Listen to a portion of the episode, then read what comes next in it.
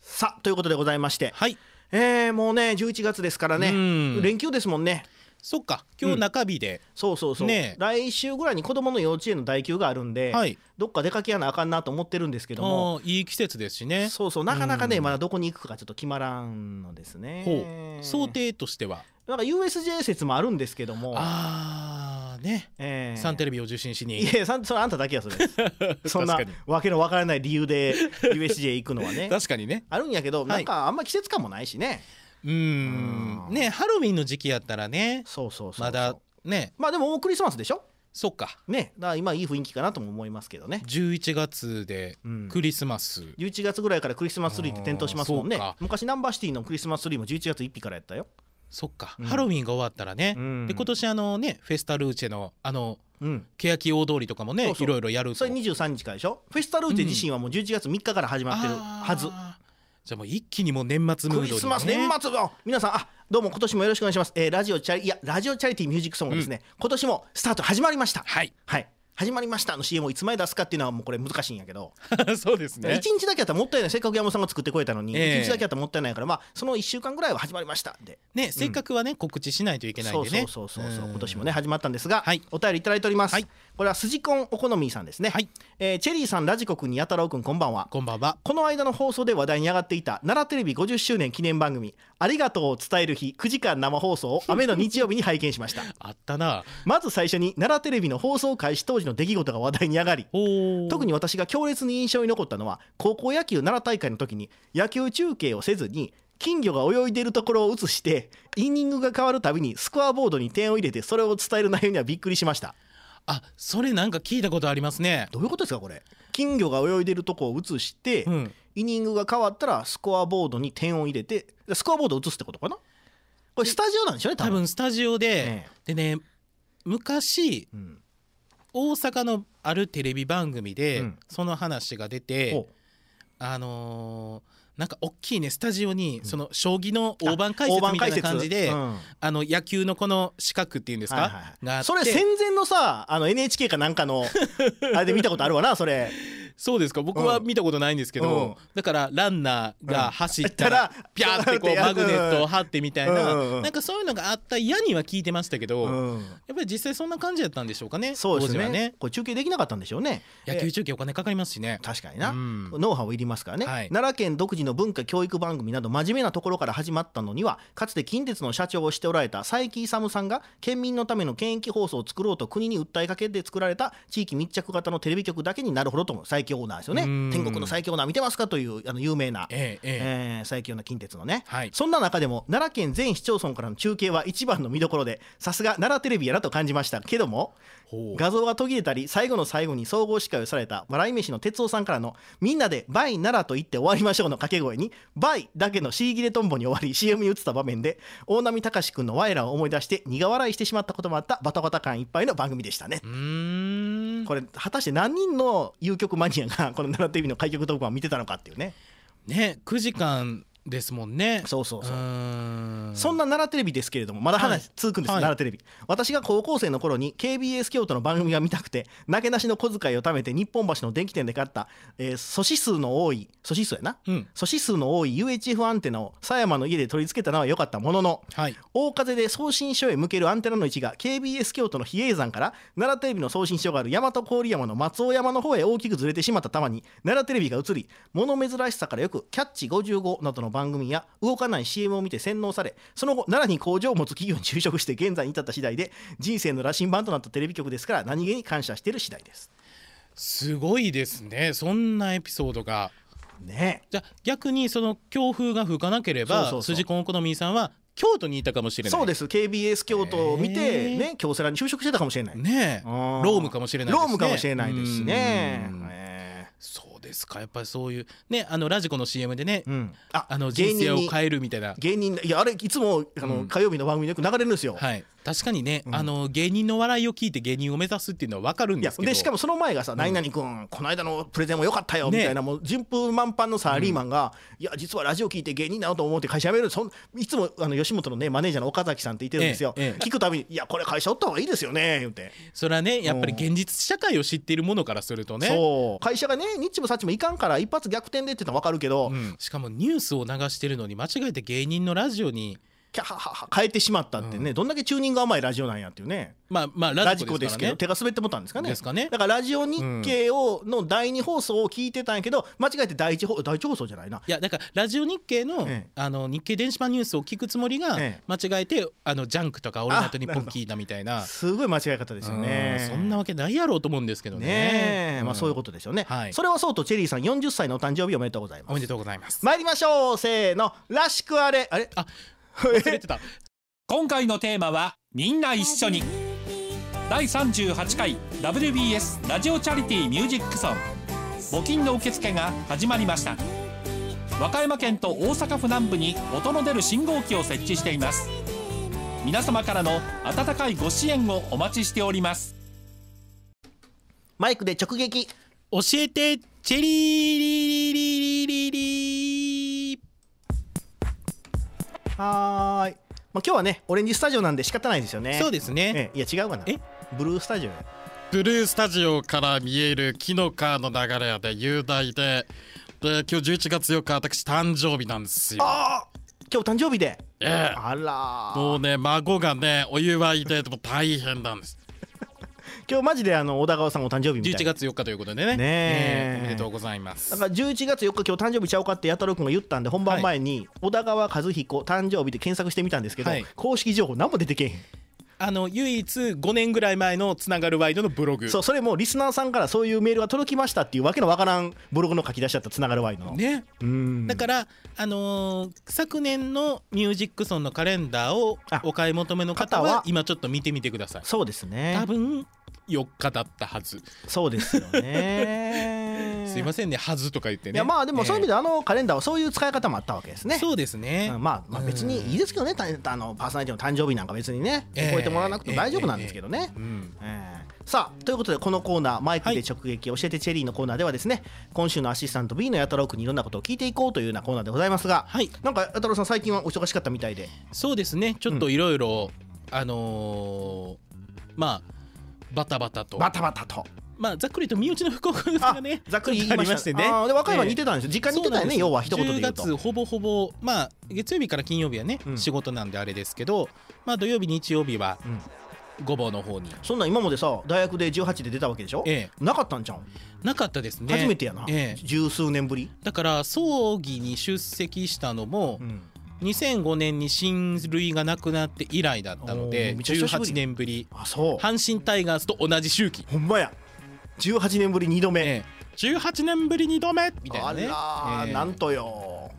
だからねなかなかまあバタバタとしておったんですうが、んが一方で、ええ、一方でねうん、まあやっぱりちょっと息抜きっていうのもね必要です多少は必要とうんいうことで、うん、えーめでたくほ来年うん50周開局50周年を迎ええる、え某境谷の有力民放局さんを、え久しぶりにやっぱりじっくりとねえ羨ましい見る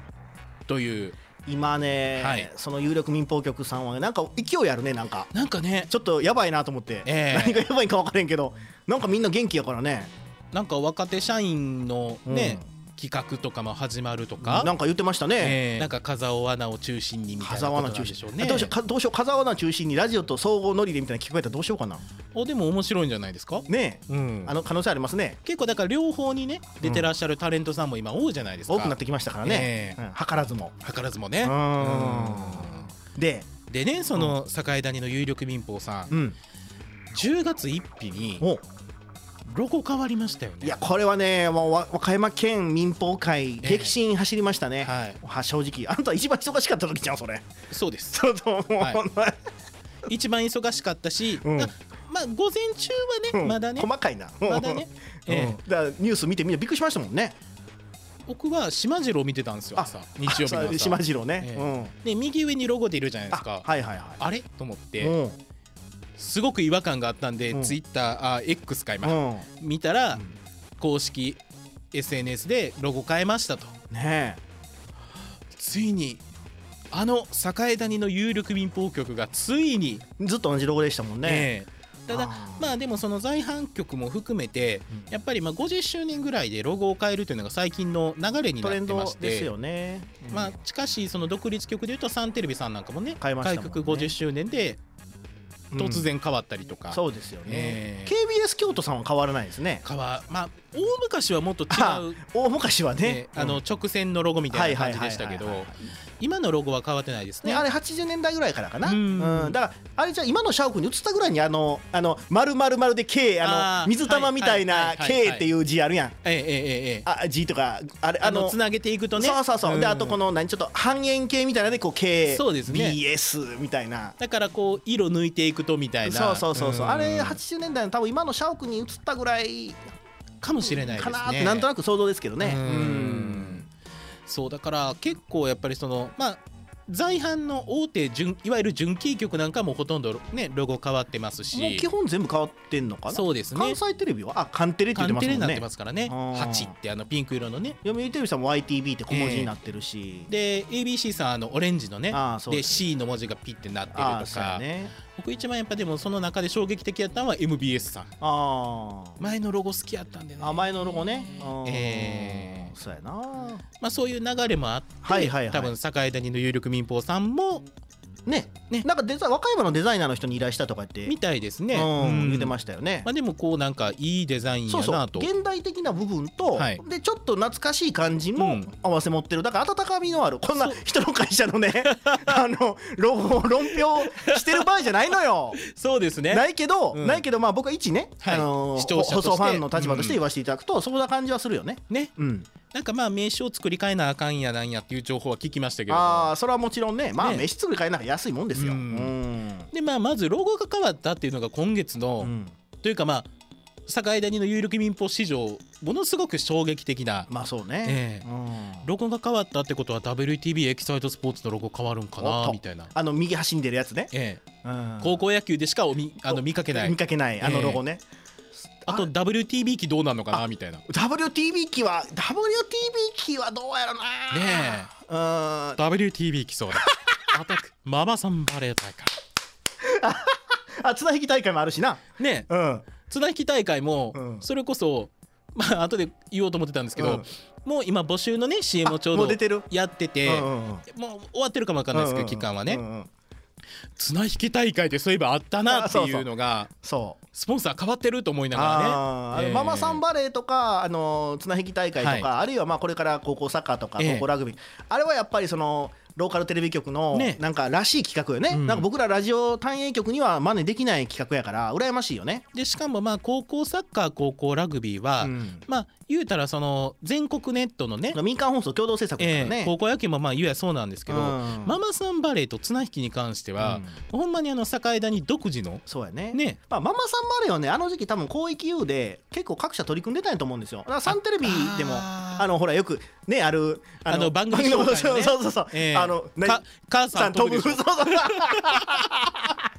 誰も分からへんねんこれあのーどっかの日位かなんかの、そうそうそうあのーショッピングセンターで開催された運動会みたいなそうそうそうそうそう母さん飛ぶ、ええそうそうそう南理和代さんのナレーショ ンねあのブレブレの神戸のね神戸港の空撮と一緒にそうそうそうそうそうそう、あれあれもんですわうんねうえんあったんでしょうねそういうイベントというか多分ひょっとしたらスポンサードであったのが今残ってるのかもわかあー各社企画に戻ってやってるかもわからないしそうですねうん、だからうん流行りやったんやと思いますよ、ママさんバレーをテレビ局が公演するっていうのは。ええええええうんそうですね、うんまあその名残なのか、ええうんんママさんバレーもねしばらく見てないんでいやだから鮭どうするかでも鮭はやっぱり作り変えるんちゃう、ですかね、うんうんまあそうかだから英文の WTB のロゴだけじゃなくて、うん和文のねそうロゴも変わってますからそうそうそうそうそううん作り変えるでしょね、うんそれはそれで楽しみですね、楽しみやね、ううんん楽しみやまあね、楽しみやねっ WTB てを見なる機会ほとんどないんですけど WTV 機見ることそうやなだからママさんバレーと綱引きと綱引きとうんあとなんか貼ってるとこあったかないやー高校野球とかね貼ってないんでねこういうの貼ってないよね。だからその後もあのエキサイトスポーツのロゴ、はいあのちょっとこの流線形じゃない、ねちょっと楕円、ちょっとね、ぐにょっと曲がったあの。映画大きくて通がちっちゃいそうそうそうそう、あのロゴがまあどうリニューアルするか。なるかうんまあ多分その中継車とか、うんそういうのはまあシールとかでね今対応できるんそうでですね、うんうんさすがにあの栄谷の本社の鉄塔までは買えやんやろうなとは思ってますけ鉄塔どは買えないでしょうねねえんどうなるかなとそうですね、うんあの赤くぼやっと光ってるやつねね実際見,、見に行きましたもんね見に去行き年ました、ね歩いてね、ねうんあれ健康診断の時ですからねねうんうん今年僕人間ドック入るんですよお40歳でってことですそうか5歳刻みでで50歳から毎年入るんですねはあはあはあこれ民間放送健康保険組合でええーっとですねえーっと3月です健康人間ドック遅い人間ドックじゃない、3月ってえ、しかも忙しい時にいやいやさそれはいいんですけど、なんかいつもねなんか人間ドック遅い人間ドックの時って遅いんですよねあーまあいろいろやっぱ自社のねうん栄谷の番組を、ほまあ全部ではないにしてももうちゃんちゃん全部見てたらすごいわよ、えーどんなんちやょこちょこ見てまして、うん土曜日にやってるねうん「あの重要」はいはい、今もうあの栄 こんだけその人のテレビ局の番組の話するかの番組は珍しいけどまあそうやね今に始まったことじゃないあんあでそすよ、うかね、そうかそうかそうか、ええあの自由よね、ええ人気番組ですねあれ面白いですね面白いんです、まあ、僕あんま実はちゃんと見た、まあ、2, 回ぐらいしか見たことないんですけど、まああのー昔のね、うんその映県像をね内の風景とか写真とか映像をもとに、今のそのどうなってるか場って所いはうどうなってるかっていうその尋ねられた人僕知り合いでああーる企業のええええ総務の方なんですけども、比較的近いタイミングでた訪ねてきたって言っててうーん打ち合わせに来るんかなと思ったらもう本番やったって言ってたどの回見たんですかえっとね新宮那智勝浦町の会おおで新宮駅前のあのーお寿司屋さんとかああのジョー、フさん福寿さ司んま寿司のそおうーさ女福寿司さんかはな、いはいはい、うん、へとかあと中野町商店街のね、うんお店とかを巡ってましてえあと新宮城市にもねうん登ったりとか昔けあのケーブルロープウェイがあったんですよね。なんからしいですね、うんうんそんな映像とかですか、そしたら。だったかなと思うんですけど、え、多くあのなんか若者層サテライトスタジオみたいな映像なかったですか。でもね大久保の写真は出てきましたよあやっぱり言うたら大久保の発祥地じゃないですかそうそうそ新う、宮ってそうですね。ねうんうんサテライトスタジオはね、新宮は、この大はペアシティの中で ね、私35年間この守り抜いた、あゆ釣りのシーズン い。やいやいや、急になんで避難釣り具セ ンターの CM に変わってんねん。なんかね、うん今度、まあのこれまた適当な話ですけど、はいボックス月曜日で、え笠野さんが釣りに挑戦するらしいですよ。おーえついにえついに、多分もうこの時には放送終わってると思います。店長さんにいろいろと質問を投げかけるそ笠う野さん熱心に釣りの話をする笠野さんやっぱりね、あのーさすが意欲的な人で、ねえー、とタチウオが釣れるんじゃないかということでああのルアーでタチウオ釣りに行くらしいですよ、ーへえ、楽しみですねねええたただなだなんんかな超過になったのかそうただなんか前後忙しいから、まあ他の日でもいいんじゃないかって言ってたらしいで すけど全員が他の日でいいんじゃないかと思いながらもその日に行こうかって言ってはりました、なるほどオンエアねが楽しみですけどねそうですね、ええうんででで、まあその「あの重要」もそうですし、うんでまあその後何時間か後にねうんちゃぶ台、ちゃぶ台ね今ちゃぶ台おかかわりわりかなそうですね、ええうんまあ、でもあれも1 2 3年続いてる番組ですからねそりゃそうですよ、え人気番え組まあ、言ったらファンファンのそうです元となったというかそうまあね中核の番組ですからねううんんね、ファンファンも県内各地からねそうですレポートしてまして結構いろいろ回ってはりますからね、ねあのそう企画であのサテスタ来たこと、新宮来たことあるんですよ。ファンファンが課金里屋のあースタジオに来るっていうあったんですよ。だからそれがオンエアされたんですよ。なるほど、うん、じゃあ課金里山も茶葉台にそう出たん、まあ出出たた出たんですよ。へー確かね、記憶が正しければですけど。うんうんうんうんうんただ一個言いたいのが次のロケ地をガチャガチャで決めるんですよあ、なるほあどれ、いいですね。それってうん123年前15年ぐらい前かな、うん桂しそ丸さんも同じガチャガチャで多分やってたような気するなと思って同じガチャガチャが倉庫にあったんでしょうね。でしょうねしそ丸さんの時は当然あの和歌山のおばちゃんの格好で、うん、あの次のロケ中に行くとうん、あの僕の出身の中学校にも来られましたから、あ、言ってましたね。しそ丸さんうん、ねえええねえわ一緒やと思って何とテレビとガチャガチャがあガチャガチャがね。ええええええあーほんまはもっと平日の番組とかもね、うん見たいんですけどそうはね、ええなかなか行きませんから問屋が下ろさない問屋が下ろさないということで、はいじゃあこれからもぜひチェックをお願いいたします、はいそれでは参りましょう裏和歌山放送ニュース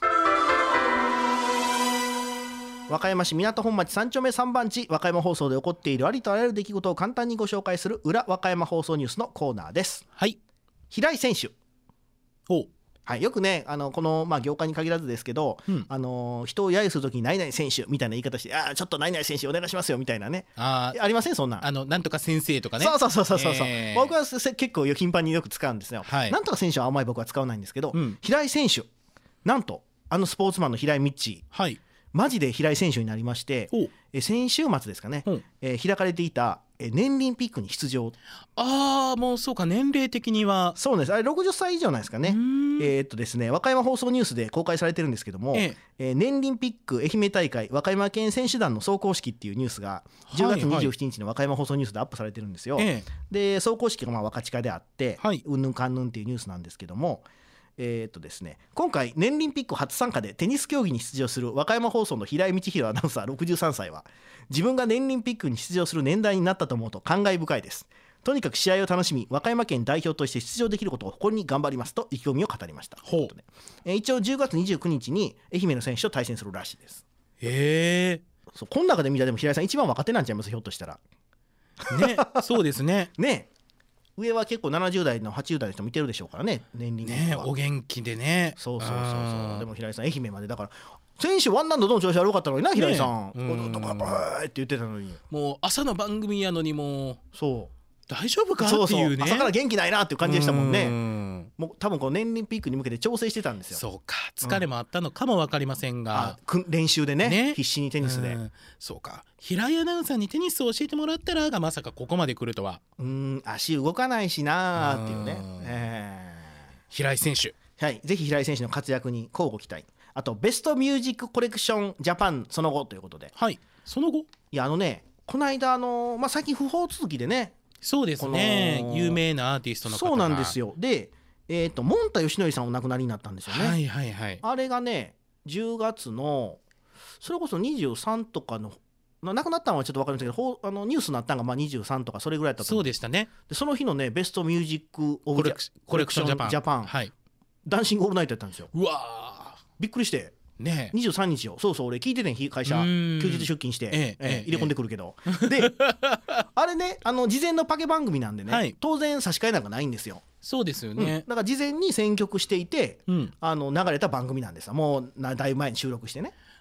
あれでも多分訃報が流れたのってお昼過ぎとか、うんうんうん午前中じゃなかったような気がするんですけどそうそうそうやねじゃあほんまに偶然その時間にそうほんまに偶然すごいと思って、うーんまあ、全部偶然なんですけどこういう偶然ってあんまりないなと思って不法関係で言いますとね、うんその谷村新司さんがねそうですね亡くなったでしょ、えええー平井道弘アナウンサー谷村新司さんに3回会いましたそうグデーで言うてましたフルデーねで言ってましたボックスでも言ってましたよ、どんだけ言うんやボックスで多分ニュース読んだ後笠野さんとトークはいかなんかになって、ええあのいや僕谷村さんに3回インタビューしましたっつってあーそれはもう僕も忙しい母親が今入院してましてね、はいはいはあのー泉佐野の病院にね、ええほんで結構週何回もあの、まあ、荷物運んだりとか、うん洗濯物どうやこうやってやってるんですけど、はいちょうどもう病院の手前で「え平井さん3回も谷村新司さんにインタビューしてんの?」と思ってい多分だからそれ月曜日ですよね、うん10時のニュースやと思うんですあそうやよね多分その何時間か前に同じ話グデーでしてると思うんです よねあじゃあやっぱ平井さんの中でしかも本人ちょっと覚えられてたっていうのが平井さんの中での自慢みたいですね、ポイントですからねポイントポイント、ええはい私もねよくアリスには数々インタビューしましたけどね年も近いんです よ残念ですねそうで肝心の小田川さんは直接会ったのは、うんなんかあの文化放送の青春キャンパスそう青春キャンパス、はい青春キャンパスのあのなんか大会というかね、はあなんかあの歓迎会みたいなんうでーん当時谷村新司さんがパーソナリティでそうですでね挨拶さしたとかっていう話は小田川さんしてましたかね。まあね谷村さんのラジオ番組まあいろいろやられてるヤンタンとかね、うん、そうですねやっぱりでも文化放送の番組っていうのが一番ねね多い時セイ・ヤングもそうですしそうですよ純喫茶谷村新司とかねそうですよねうん僕らはまあ純喫茶谷村新司世代ですよね。 10時40分からのね、えーカランカランってやつね。ねうんマスターの吉田瑠衣子ですみたいそうそうなそう瑠衣子ってどんな字書くんやろうと思ってましたけど、ねえ涙の声やったとは、そう、えーで土山さんもはい2009年のね、うん熊野本宮大社でライブあった時のああー僕担当ディレクターですけども、ええええ土山さんがインタビューしてるんですよねでその放送がうん文化放送でも、そうそうそう流れた流れたでも僕あの時の登録もうないんですよおうパソコンクラッシュしてもう番組ないあーでそれがねあの田辺の単独で流れてましたよちょっと避難リポートでも流れてましたあこんな番組俺ええ番組作ってんなと思ってっねてことは田辺支局にはうん、当然、ああ登録ある音源があるうんうんそうですそうですそうですそうですみそなんはやっぱり平井さんは谷間新司さんに3回やってるうんこれは多分平井さんが辞めるまでずっと語り継がれるそうですね、ええ僕らも語つ語り継いでいきましょう、はい平井選手の活躍をねねはい、ということで以上裏和歌山放送ニュースのコーナーでした